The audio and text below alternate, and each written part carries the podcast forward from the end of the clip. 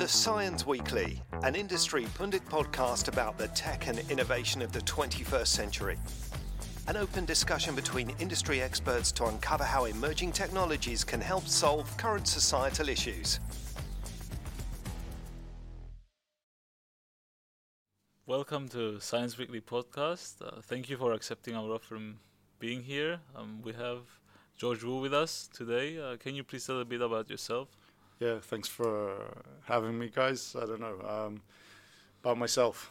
I I'm in the define myself, I guess, as an entrepreneur. Like for from now on for the last like eight nine years, uh, I've been involved in.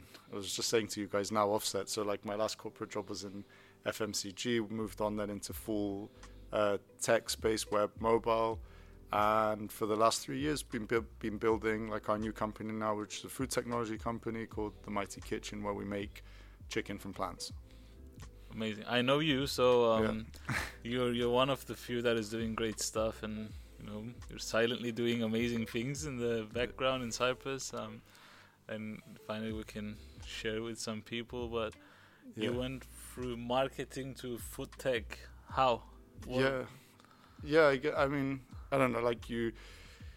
It's this thing that, that we say like uh, everybody kind of has their their function. Everybody knows how to do something well, and then you find people who are better than you at doing different like other things, and put those people together, and you can make something cool. So, I would say like that was my my space, my background personally is like you said, you know, but it's uh, operations, marketing, business development more than anything, little bit of product management, and then just really kind of after I had my like six year uh, adventure building a couple of companies, like learning a lot, um, going through the process, I kind of said, realistically, where do I want to dedicate the next 10 years at least, like of my life to? And this space, uh, this space is kind of founded on a few really important issues for me as well. I think this is why I kind of shifted out into this space because I think just this whole like uh, centered around human health, environmental uh, issues, and then animal welfare as well. These three things come together, I think, in the food tech space. So yeah, we can just do a lot better in the way we we produce food as as a society, as as countries, and so on. And this is where we come in, and we're trying to do that now. So yeah, I mean that's kind of how I guess I moved into this space and found a bunch of good people to surround myself with and try and build something cool. You you guys have been developing this solely in Cyprus, like, and how how long did it take you? Yeah, so we we started late late 2018, early early 2019, I guess, and I came together with uh, with Luzo, my co-founder, like er, early 2019. Um, so it's a combination of stuff, right? We yeah we've we've done like 95% of our R&D like here locally. We've collaborated for sure because it's, uh, I mean, like we collaborated in the sense that we've used space outside of Cyprus. So uh, did some some early stage trials out in Denmark. Our uh, manufacturer now that we work with to scale up the product is uh, in the Netherlands.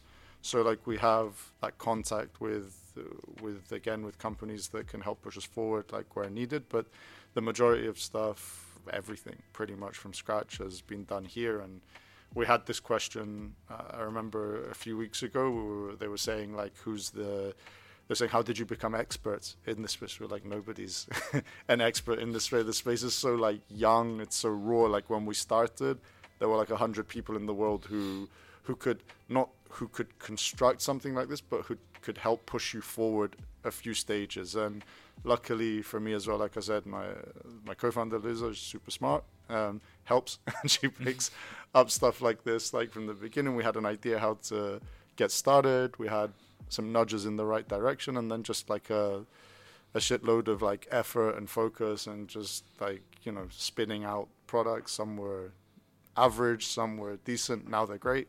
so it's just been that process of building something out and getting to the stage we are now. Yeah. It sounds like a very fun product to test as well. Like Yeah. I think you've been eating a lot the previous Yeah, couple of years. Everyone's been eating. it's the difference with people said this to me as well. What's the difference between a tech product and with it? And they were talking about like iterations and testing.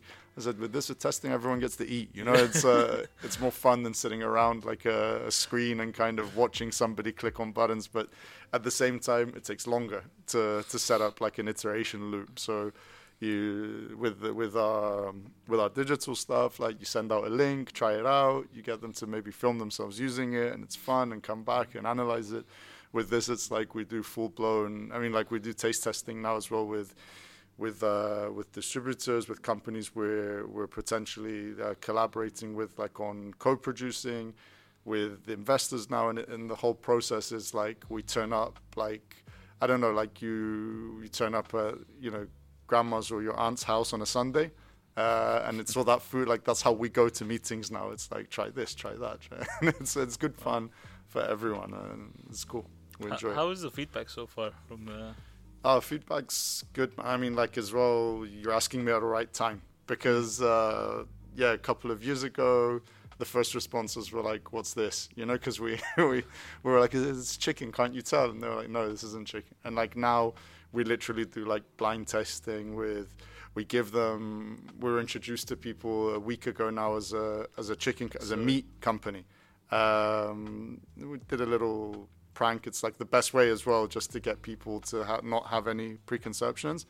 So they said these guys are from a chicken company. They're trying out some new recipes. Try it out. So we did things like we did gyros. We did like uh, our tenders like in a wrap. We did bao buns. All this stuff, and everyone was just like, "Oh, it's great." This, they're talking about more the flavors, bypassing the fact that this isn't chicken. They took it that it was a given that it was chicken.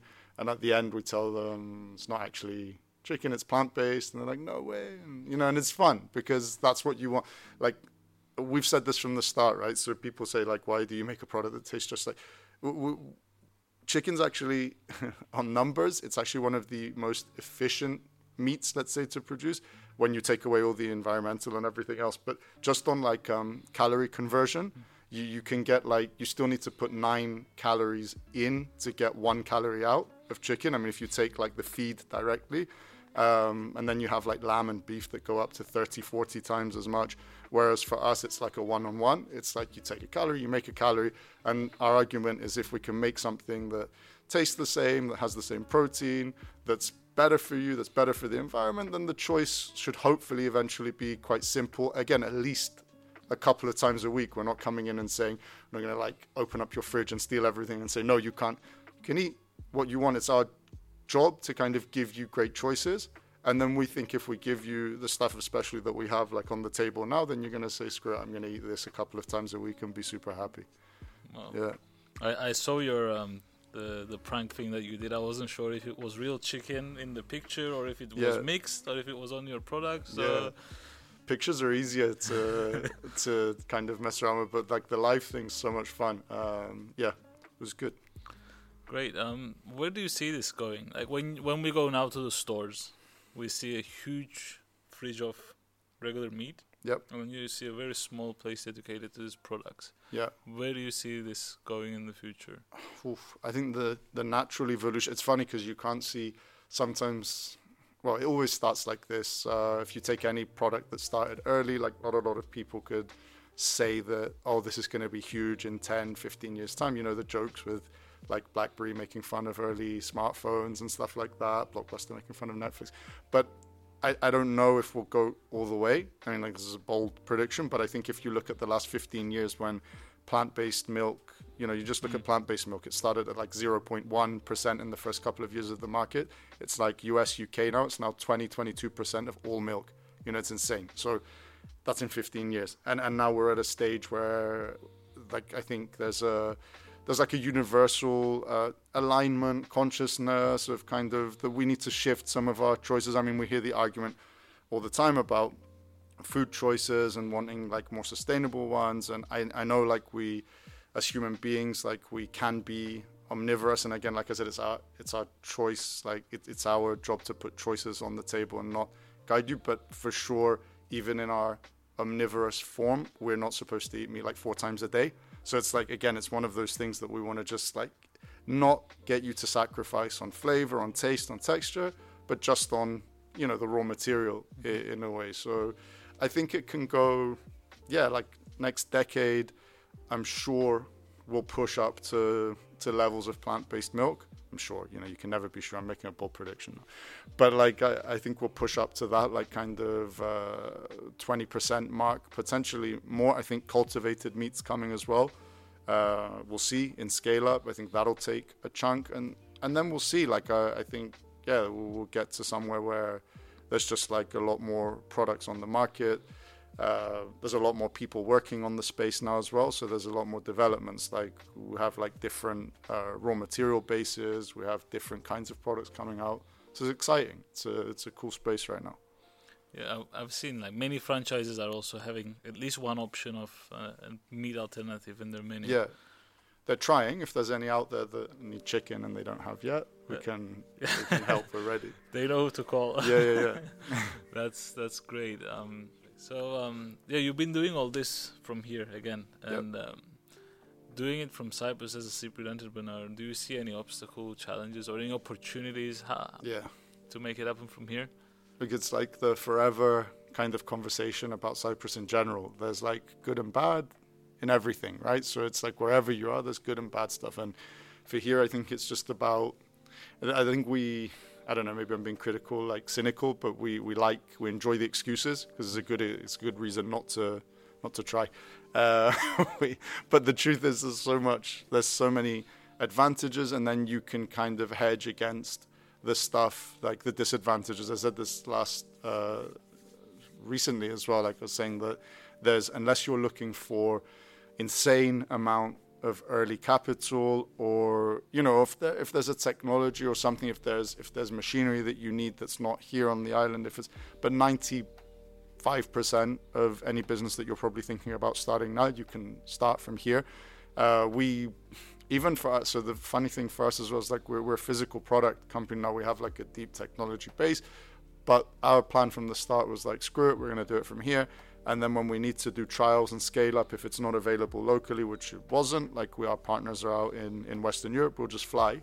And then the first lockdown happened. It was like super weird because it was the first time ever we couldn't fly anywhere for a few months. And so we actually started doing even our first scale up trials, we started doing uh, remotely. So by video, and then we would like direct the process, and then we'd get stuff sent over to us, and we'd try and so on. So it was it was quite like yeah, it was it was tough, I guess, at the beginning. But yeah, the advantages are, I think, super low cost compared to other places of getting started. Their their workspaces, there's like you know even with here the the base as well. There's a bunch of other spaces you can work. There's coffee shops and cafes, and and you can get started from like anywhere. Um, there's a decent local like ecosystem building as well. You have everything you need. I mean, we even began like a lot of our early networking we just did through LinkedIn. I mean, we had a bit of a network ourselves already, but again, just you know, reach out to people, ask for introductions, and so on. So, yeah, there's no real excuse, I don't think, anymore. And you know, we always look for speaking about this with the team as well the other week, and saying like how, but we need funding, and I think this is one of the biggest barriers to, to even starting. People think they need money before they need money uh, and it's just like get started and then once you start investing some of your time and and your own funds into something you'll start seeing where you actually need money and then you'll be surprised like there's especially for like really early capital i think you can find that here. And yeah you've you've you don't have a lot of excuses i think for getting started at least. It's been a challenge but it's like you know you ask yeah, again, like just talking about the same question out of London, like somebody say to you, like I have like extremely high like rent, um, access to talent, super competitive. People are on like 80, 90k, you know, versus here, whereas like you know you get like similar talent for a third of that. There's challenges everywhere. Um, yeah, I just think just get started and and you can build it here, probably. well, you've been doing it, so it seems like yeah, it's working. Yeah, yeah. yeah I, I've yeah, I love. I like that you said that because we we hear many people say hey, it doesn't happen here. We don't have this. We don't have that. But actually, the the real point, as you said, it's that if you're gonna be an entrepreneur, you also need to have the mindset. You Yeah. need to try, be a go-getter, and find a way. Yeah. Like there's a pandemic, do it online. you need to reach out to somebody. Use the tools. Use LinkedIn. Don't say that this person doesn't exist, so I'm Yeah. not gonna do it.